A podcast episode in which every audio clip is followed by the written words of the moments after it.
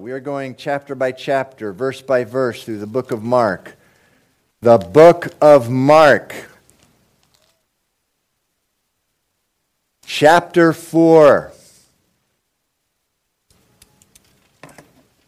Very familiar parable.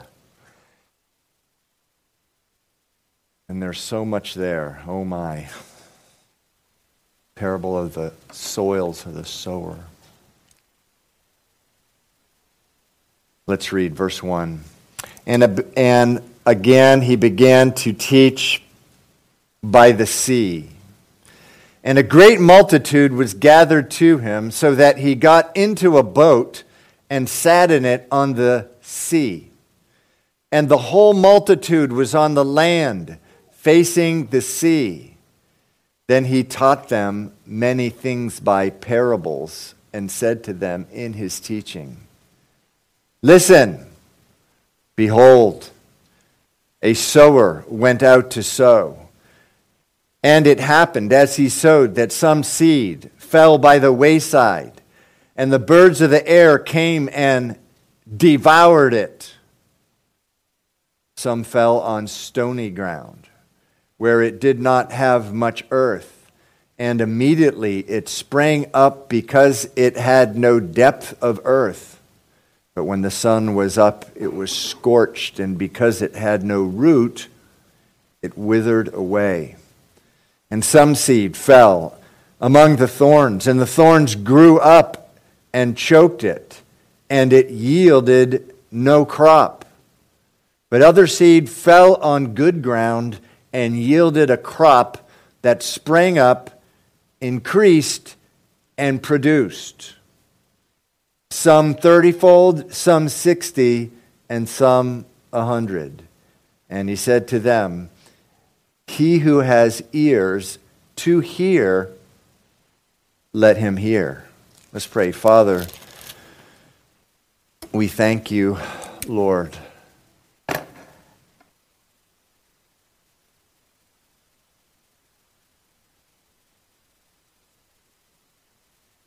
And Father, I pray by your Spirit that your word would have its full effect on our lives. Father, it says here that on some this seed will fall on their hearts. But their hearts are so hard that Satan will immediately come and steal it away. It would be like the word never went out in the first place, in a way. Lord, there are some listening right now in that place. Would you, by your mercy, your word, the book of Jeremiah says your word's like a hammer. Would you just hammer those hearts? That they would not, Lord, that that heart would not, Father, be a heart that is taken captive by the enemy today. Lord, there's a multitude of other things, Lord, which causes your word Lord, to be taken back, Lord, or have no effect, Lord, or lead to, as we just read, no crop. Forbid it, Lord. Forbid that we go through this life, Lord, with no crop, no fruit, a wasted life, Lord. Lord, we don't want to, Lord, get before the judgment seat, as it says in 2 Corinthians 5 and Romans 14, when we give an account. Have mm-hmm. barren lives, Lord. We want that verse, Lord. We want verse 8, 30, 60, 100. God, we do it to ourselves. We crowd our heart with nonsense. Lord, I just pray in the name of Jesus, purge it all, Lord. Take it. Give us surrendered spirits, surrendered hearts. Open up our minds, our ears, our hearts, our eyes, that we may see the wonderful things, Lord, in your word. This morning, I pray this in Jesus' name. Amen. Amen. Okay, you may be seated. You may be seated.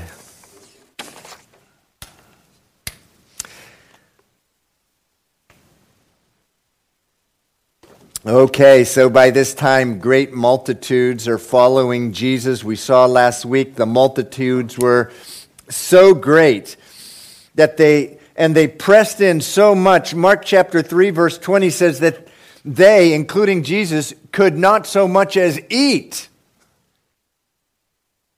He was a popular dude at this time.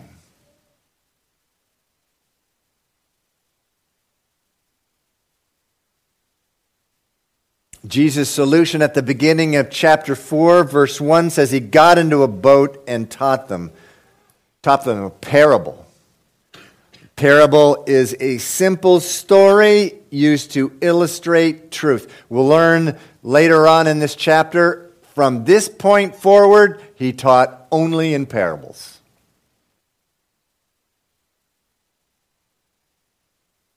This parable, which is called the parable of the sower, or the farmer. It's also called the, I think more accurately, right, the parable of the soils. Starts in verse 4.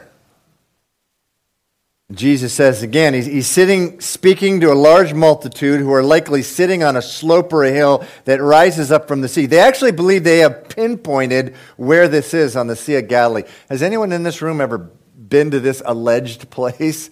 Uh, where where th- th- there's some places right there on the Sea of Galilee where uh, from the shoreline it's like a, a natural amphitheater and, and voices carry supernaturally just a long, long distance. Remember, it says there's a great multitude and he's sitting down and everyone's hearing.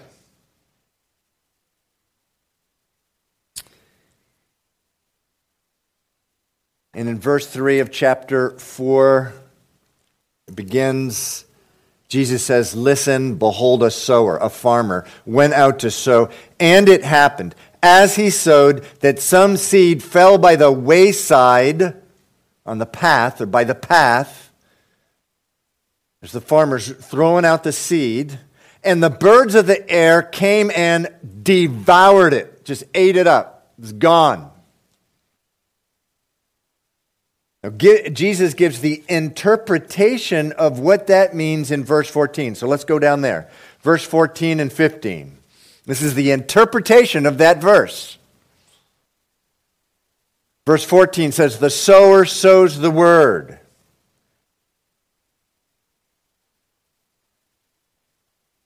Verse 15 says, And these are the ones by the wayside where the word is, uh, is sown when they hear, Satan comes immediately and takes away the word that was sown in their hearts. So when that the first soil, seed goes on the path, birds of the air come by and devour it. That's Satan immediately getting it and taking it away before it even really enters into the heart. So Jesus is saying that there's a type of person who hears the word of God. It makes no penetration into their hearts whatsoever. Satan immediately takes it away. This is the type of person who comes into this room. There's really no interest in receiving what is shared. They, they, they were dragged here by a friend, or worse, they came to church with the purpose of finding fault, like the Pharisees because listen, supremely, if you look at these verses, the sower is Jesus. He is the sower. So are all teachers of the, of the Word of God, but J- Jesus is the sower. I'm not supremely the sower. Jesus is. Stop looking at me. Jesus is the sower.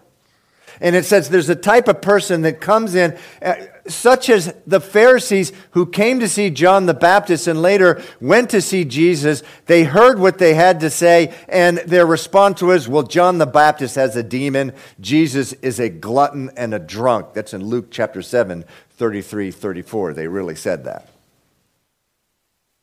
That doesn't mean that someone can't come into a church service service with absolutely no interest or come in wanting to find fault and they leave the service 180 degrees different than how they came in, born again, awestruck after being in the presence of God, blown away by the power and love of God. Doesn't mean that doesn't happen. That's another parable, another sermon for another day.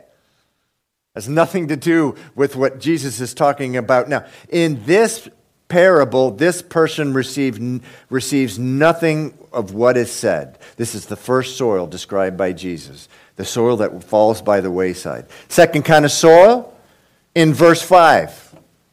So let's go back to verse 5 and, and 6. Second soil. Some seed fell on stony ground, where it did not have much earth, and immediately it sprang up because it had no depth of earth. But when the sun was up, it was scorched, and because it had no root, it withered away. So Jesus gives the interpretation of this verse in verse 16. If you can go down to verse 16 with me. Verse 16 says, These likewise, these, this seed, are the ones sown on stony ground, who, when they hear the word, immediately they receive it with gladness, and they have no root in themselves, and so endure only for a time. Afterward, when tribulation or persecution arises for the word's sake, immediately they stumble, which means offended. Most translations say they fall away. Now, these are the folks who come into a church service, they are depressed. Some of you come in here depressed today.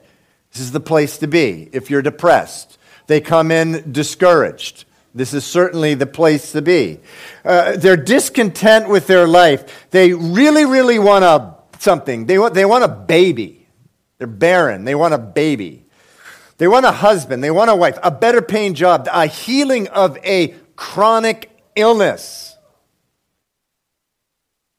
Or they have a bad marriage. Or there's some kind of place in their life which is causing misery. They come into this service, they notice there's a genuine joy in and peace in a lot of the people that they see. They hear the word of God. They think, this seems like an easy way out of my misery. And so they say, okay, I want this Jesus in my life. Come into my life, Jesus. And in verse 16, they leave the service with gladness. I found my way out of misery. Yeah.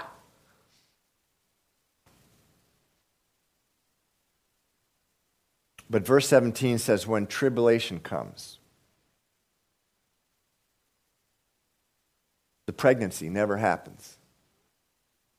The husband doesn't come, the wife.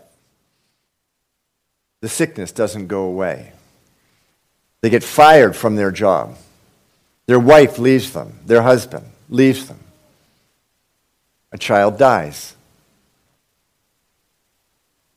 A brother dies. A father dies. And their response is, What kind of God's this? This ain't working. I'm out of here. Or verse 17 says persecution, because being a Christian costs something. Everyone hear that? Please hear me. Being a Christian costs something, not something. It costs a lot. It costs everything.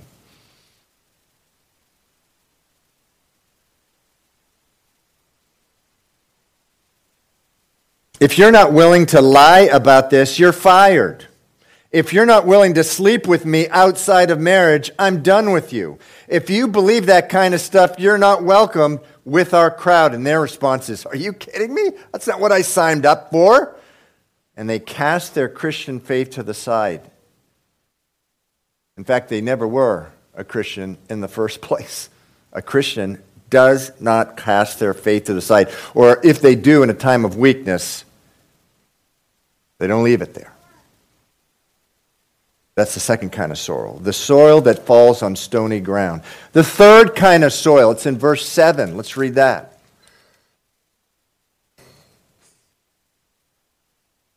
And some seed fell among the thorns, and the thorns grew up and choked it, and it yielded no crop.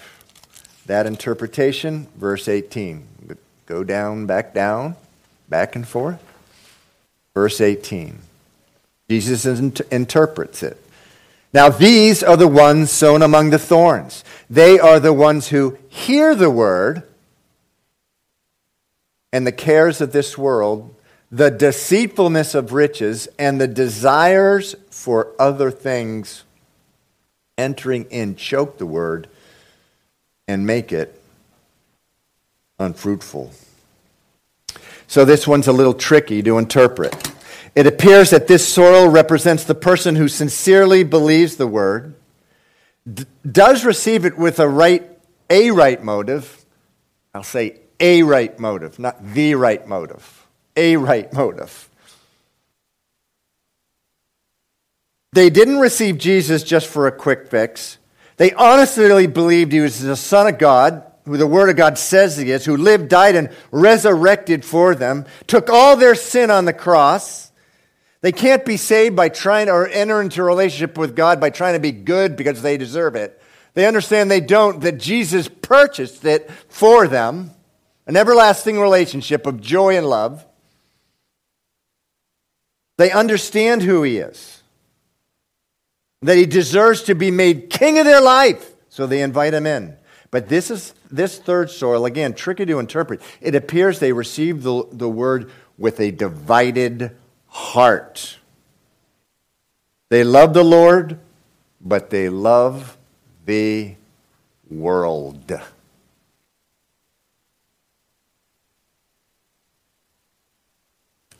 The word has taken root in their heart, but so does sports. So does glamour. So does money. So do video games. So do entertainment. So do clothes. So do cars. So do boats. So do nice stuff. Nothing wrong with nice stuff or any of those things, actually, as long as they don't take a root in your heart. As, as long as they're not rooted in your heart.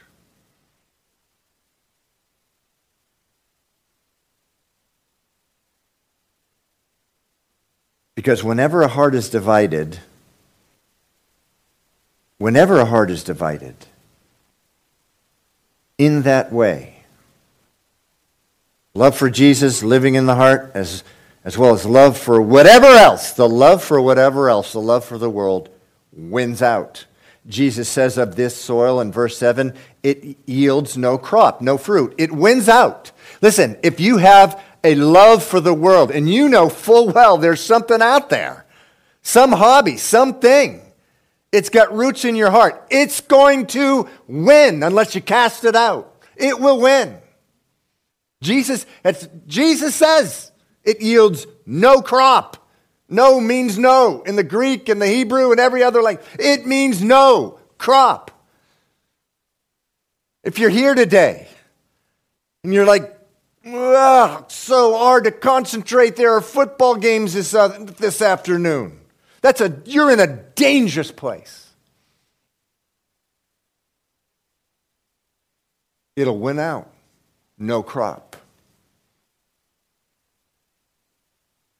Jesus says in John 15, verse 8, this, By this my Father is glorified, that you bear much fruit. The man or woman who loves Jesus and loves the world will bear no fruit. Last soil Verse 8. I love, I love reading this one. I love it so much. It says, But other seed fell on good ground. It yielded a crop of one, two, or three. It doesn't say that, does it? There is so much energy in a tiny little seed. It's not just one or two or three. It's 30, 60, 100. Verse 8 said, But the other seed fell on good ground and yielded a crop that sprang up and increased, and it produced thirtyfold, some 60, some a hundredfold. And he said to them, He who has ears to hear, let him hear. Now, that interpretation is down in verse 20 of Mark chapter 4. It says, if you go down to verse 20 with me, but this seed, these seed are the one sown on good ground. Those who hear the word, accept it, and bear fruit, some 30 fold, some 60, and some 100. This is the person who comes into a church service, hears the word of God, conclude, concludes, I am done with everything else. Actually, they come into the service before listening to the Word of God, before listening to it, and they've, they've concluded before, listen, I'm done with everything else. I'm done. God deserves so much better. He deserves all of me. And he, she receives the Word of God with an undivided heart. They bear fruit, some 30 fold, some 60, some 100. And when you, by the way, very important, when you see the word fruit there, and bear fruit, some 30 fold, 60 fold, 100 fold. Important that you understand.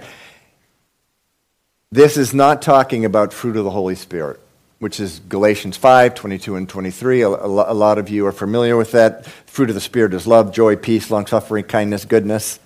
Not talking about that. What this is talking about is um, the life of God, which is in you, being reproduced in the life of others.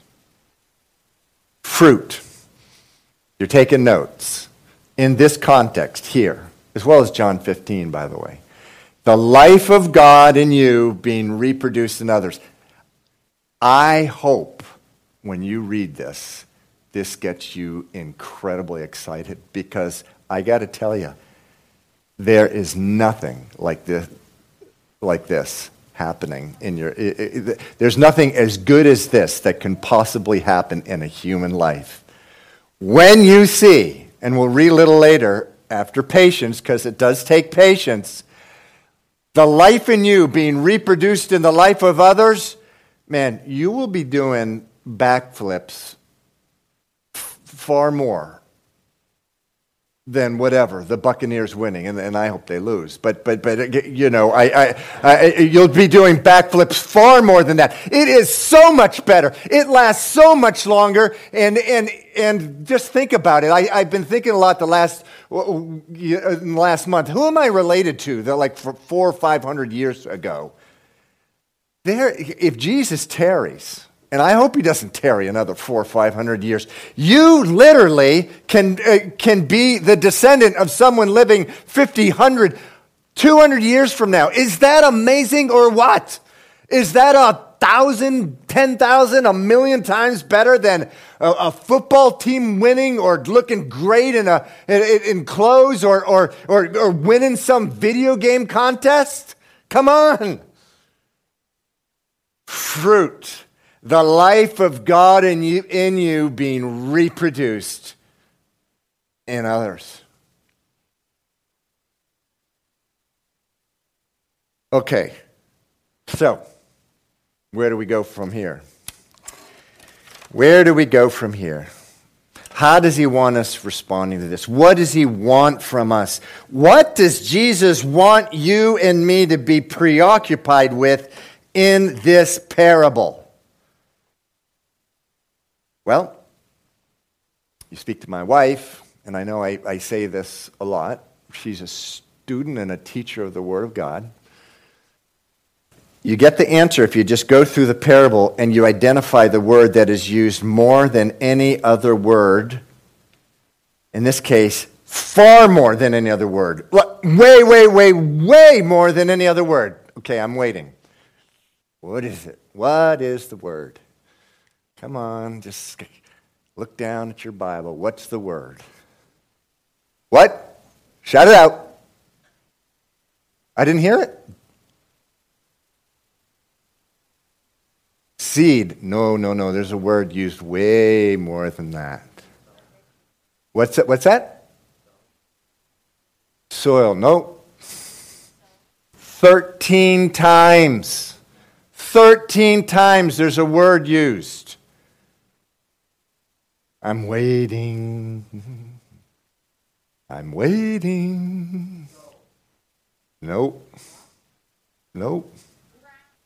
Nope. What? What did you say?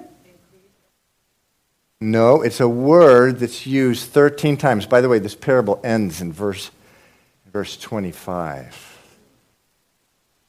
But it's used plenty of times before that. Here. Yes, Christabel! Wasn't it your birthday last week? It was her birthday. Like she, she, she's, she's full of life. She gets it. The word here 13 times. 13 times the word here is used. Okay, now that, that should get our attention. And by the way, nothing at all wrong with taking a while like we just did to figure it out. That's what we, that's what we got to slow down when we read the Word of God. What's he getting at here? What, what word is used? The word here, actually, the very first verse. Jesus begins in verse 3. Listen, exact same Greek word, exact akao. I don't know if I'm saying it right. It's the same Greek word that's used throughout the parable. It, it, it, so just think of verse 3. Here, behold, a farmer went out to sow. Verse 9 says, He who has ears to hear, let him hear. The point being, not everyone who has ears ears rather, is hearing. Verse 12 says, hearing, th- hearing that they may hear and not understand. Very unusual verse there. God says to Isaiah, Go out and preach, so hearing they will not understand.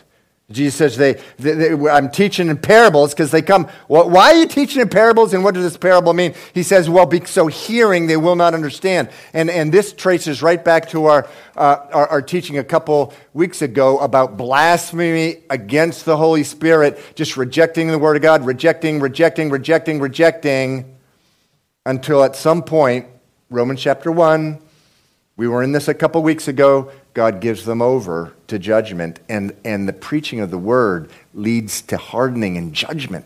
That's a crazy thing. God forbid that that's you this morning. You can have ears and not hear. And it says you can even hear, Lord, hear, but you don't hear. You're not really taking anything in. The key to this parable is really, we haven't read it yet, verse 24. Verse 24 says, Take heed what you hear. I think the book of Luke makes it clear. Book of Luke says this So be careful how you listen. That's the understatement of at least today. you better be careful how you hear. Hear, hear, hear, hear, hear, hear, hear. You better be careful how you hear, Jesus says. So, Calvary Chapel. What, how, what supremely is our response to this parable? You need to strive. You need to fight you need to scratch, claw, seek with all your heart, mind, and soul to make sure you're not only hearing, but you're hearing, you're understanding, and you're responding and repenting in your heart when you hear the Word of God. you got to do whatever it takes so that when you're coming in here on Sunday morning, your heart's ready to hear. This is your responsibility. Great thing. You can come in here and the, and, and, and the seed will, will be stolen before it even hits you, at the moment it hits your heart because of you not preparing your heart. Now, one big mistake people make when reading this parable is they become completely preoccupied with, well, who's the real Christian here? Well, probably not the first one, doesn't look like the second one. The third one, well, maybe, uh, definitely the fourth one. Listen, I don't think Jesus wants us reading this parable, getting all caught up who is, is and who's not a Christian, preoccupied with whether or not we've had fruit. Well, yeah, I had this friend one time. I told her about Jesus. She eventually prayed a prayer, and, and she's now in church every Sunday. Phew! Oh, oh, I'm the fourth. I'm, I must be a Christian. That, that is not that's not what Jesus wants your response or my response to be when reading these words, uh, when reading these words.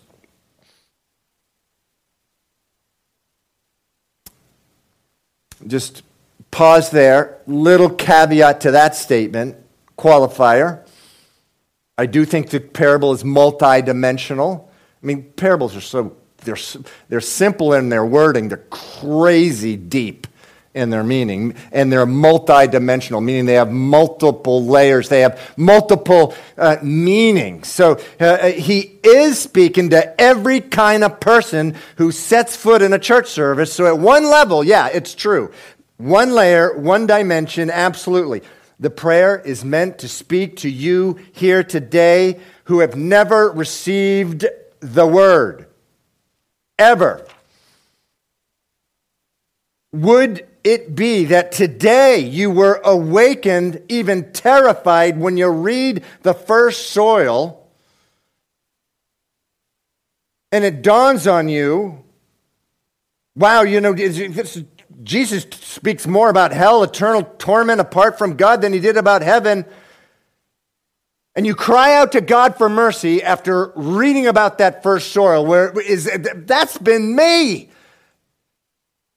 I don't want to be in eternal tor- torment. I want Jesus. And, and you cry out to God. And, and, and, and, and, and the Bible says that when you do that, it says God will never deny you when you, uh, when you cry out to Him with a surrendered heart. He will pour His word and salvation into you. Romans chapter 10, verse 13 says, Whoever calls on the name of the Lord will be saved when you call out with a surrendered heart.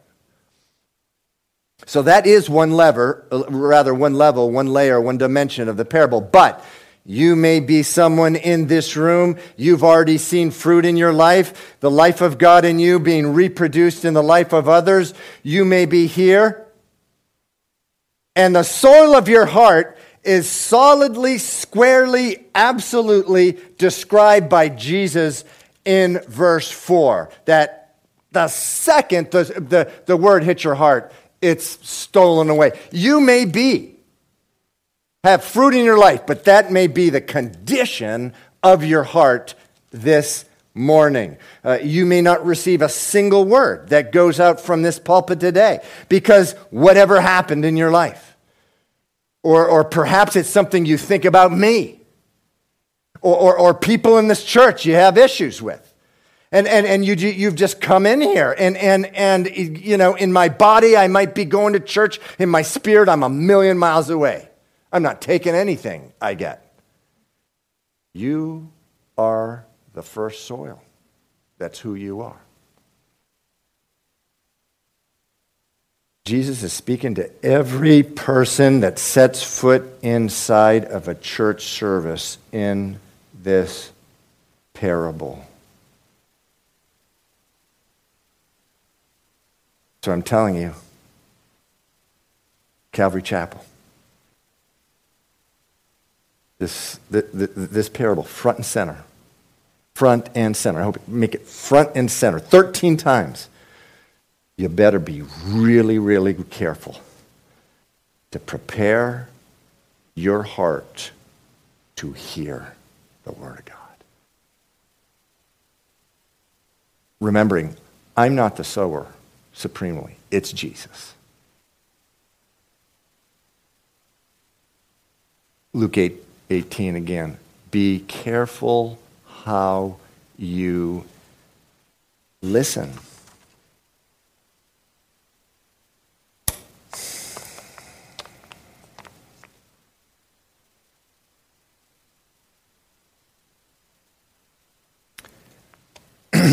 You know, with how things are in the United States of America today,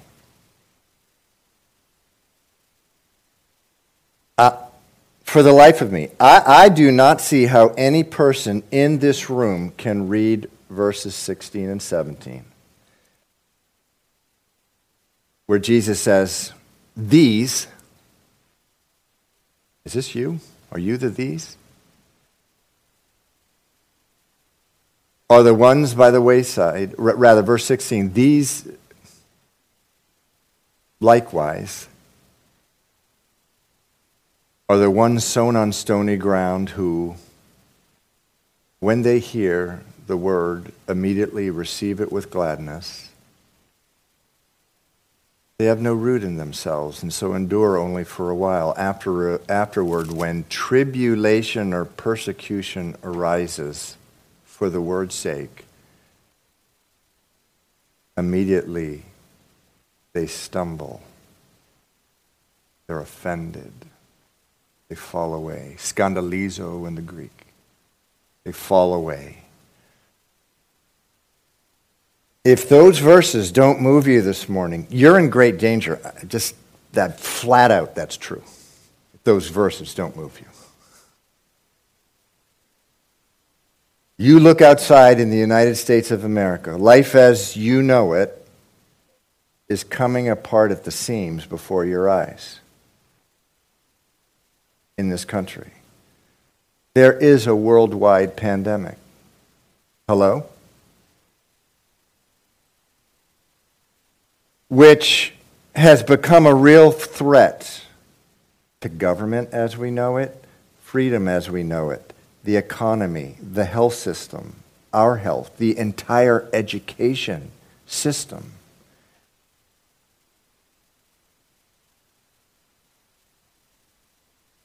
There's some of you in my hearing right now.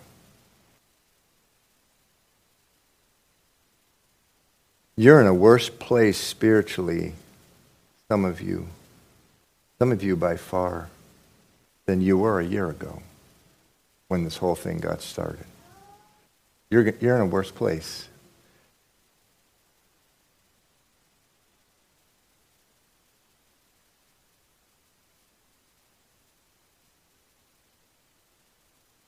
The Lord, who brought all this about, is coming from his hand wanted you by now in verse 20, but these are the ones sown on good ground, those who hear the word, accept it, and bear fruit, some 30 fold, some 60, and some 100. That's where the Lord wanted you. But you're way back at verse 17. The tribulation and persecution has caused you to stumble, or worse, in verse 15. When the word hits your heart now, Satan comes in immediately and takes away the word. That's where you're at. And if experience is any dictator, chances are you're blaming it on everyone and everything except the only one who is to blame yourself.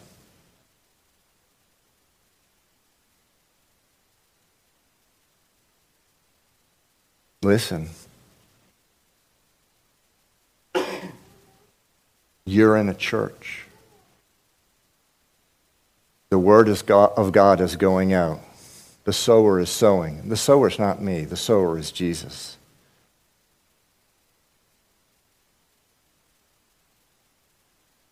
You got to stop, repent, and start preparing your heart to receive the Word of God.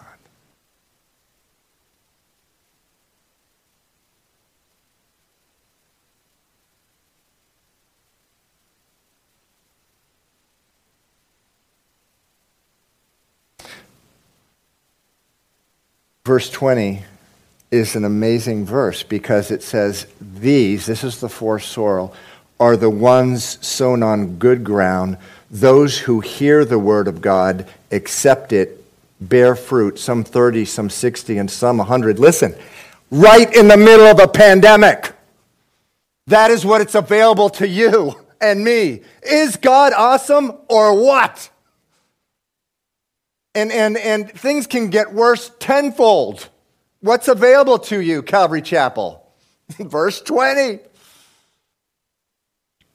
60, rather 30, 60, and 100 bearing fruit that's available to you. The Word of God is that explosive. Regardless of what you've done up to this point, that's available to you. But it does say you must prepare your heart. So, what do you do? Luke 8 18 says, one more time, be careful how you listen. You must prepare your heart. You know, wonderful contrast in the Old Testament. In the Old Testament, you have uh, uh, good kings, most of the kings are bad. Incredible amount of learning from studying the life of the kings. One of my favorite, Jehoshaphat. It says this of Jehoshaphat in 2 Chronicles 19:3. It says, "Nevertheless, this is a prophet speaking to Jehoshaphat after he had done some really stupid stuff, just like you and me do. Nevertheless, good things are found in you. Why? Because you have prepared your heart to seek the Lord. Notice how it doesn't say you have sought the Lord. It doesn't say that. You have done prepared your heart to seek the Lord. You got to prepare your heart to seek the Lord, or you can't seek the Lord. Jehoshaphat prepared his heart to seek the Lord. Now contrast it with Rehoboam, a bad king. And he did evil because he did not what? Prepare his heart to seek the Lord. Prepare his heart to seek the Lord. And so uh, you may say, well, can you get just a little bit more practical, a little bit more specific? What can I do? What do you want me to do? How do I prepare? How do I, how can I be careful to hear the word of God? Like, how do I go? How do I get to that place? I'm going to conclude with um, four things. Hope you're taking notes. I'm just going to be just really honest with you. And if this isn't honesty, I don't know what is. James 1:21. Number 1 is this. It's lay aside. Listen, Calvary Chapel. Before looking at the projection screen, look at me. Lay aside all filthiness. Well, what kind of churchy religious word is that? Well, one of those words they've practically taken out of the language of our behavior. It's just not a cool thing to talk about. Filthiness. What kind of religious prude are you? Well, it's not, it's not me, it's the Word of God speaking. James chapter 1, verse 21 says this Therefore, lay aside all filthiness and the overflow of wickedness. And, and look at this is just an incredible verse. Look at the next verse, next part of the verse. I'm sorry, the next part of the verse. And receive with meekness the implanted word, which is able to save your souls. Notice what the prerequisite is to receiving. So everything we've been talking about today, receiving the word of God. What's what comes before it? Getting rid of all filthiness. And how do you do that?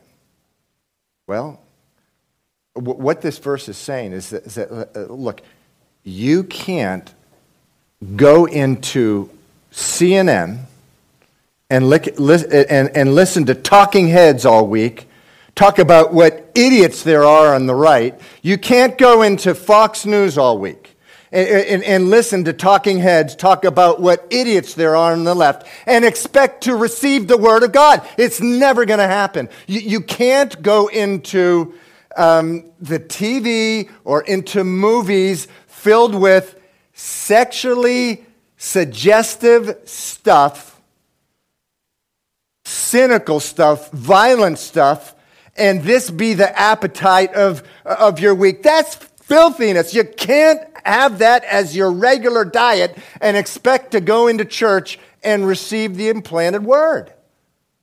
You, you can't spend uh, your eyes glued on Facebook, social media, Twitter, fritter, whatever, all week and, and be pressing on videos of chihuahuas doing backflips all week.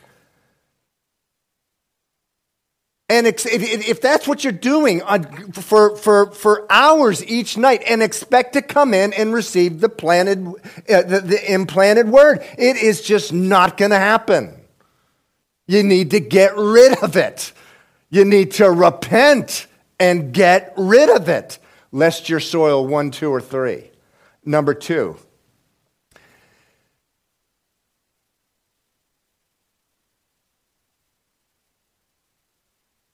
Number two is prayer. Prayer. What did Jehoshaphat do? He prepared his heart to seek the Lord. First thing, get rid of the filthiness in your life. And if you think I've never had a habit of filthiness in my life and that I didn't have to get rid of, you have no idea who I am or what any preacher is. This is has to be a regular thing that we do for the rest of our lives. Got filthiness all over the place. That's number one. Number two, though, is prayer. So, what do we pray? Um, here's Luke. Here's verse 20 um, in Mark chapter 4. Luke is, this is basically the, the parallel account, but the ones that fell on good ground are those having heard the word with a noble and good heart. They keep it and they bear fruit with what? Ooh, so important. Patience. Prayer. Oh God, I am so impatient.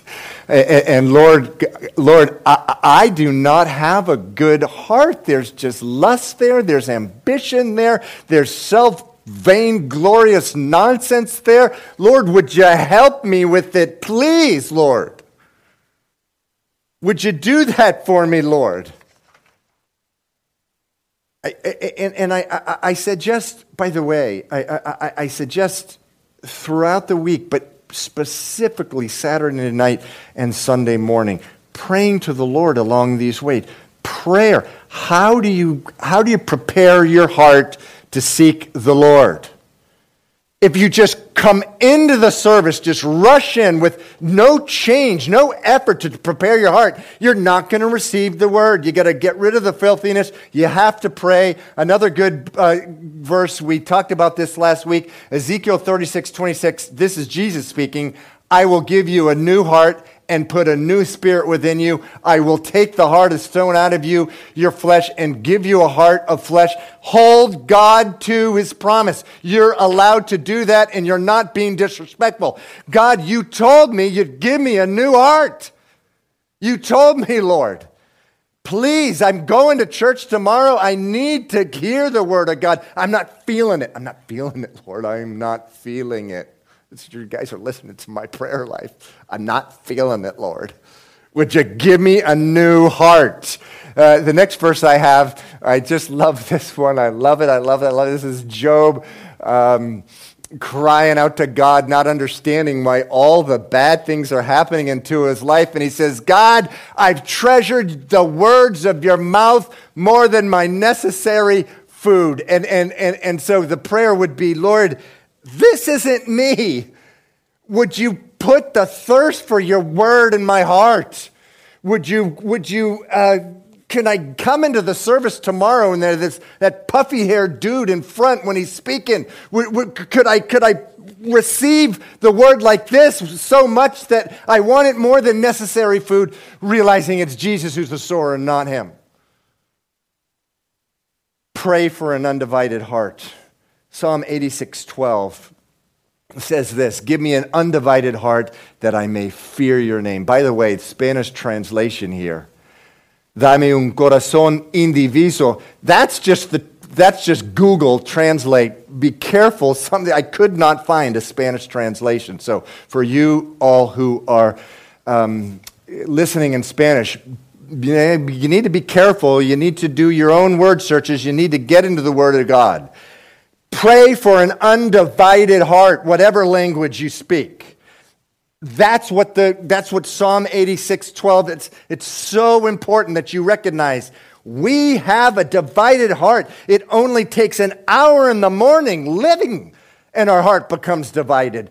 But particularly if you want to go to the church service on a, uh, on a Sunday morning, pray, Lord, give me an undivided heart. Number three, if you're taking notes, before, before we get there, by the way, uh, uh and what would be really, really good is if you come here at 8.30 a.m. on Sunday morning and join the prayer service. You know what we were praying uh, this morning in the prayer service? Oh, God, open up our ears so that we can hear. Open up everyone's ear, Lord, that we can hear. The, the, the prayer service cut in two thirds because of COVID. It's time, it's time to return. We need you there. Cry out to God so that everyone who comes in here can hear the word of God. But number three, so I got this from, uh, from John Piper, a man I greatly respect. Number three is appetize. appetize.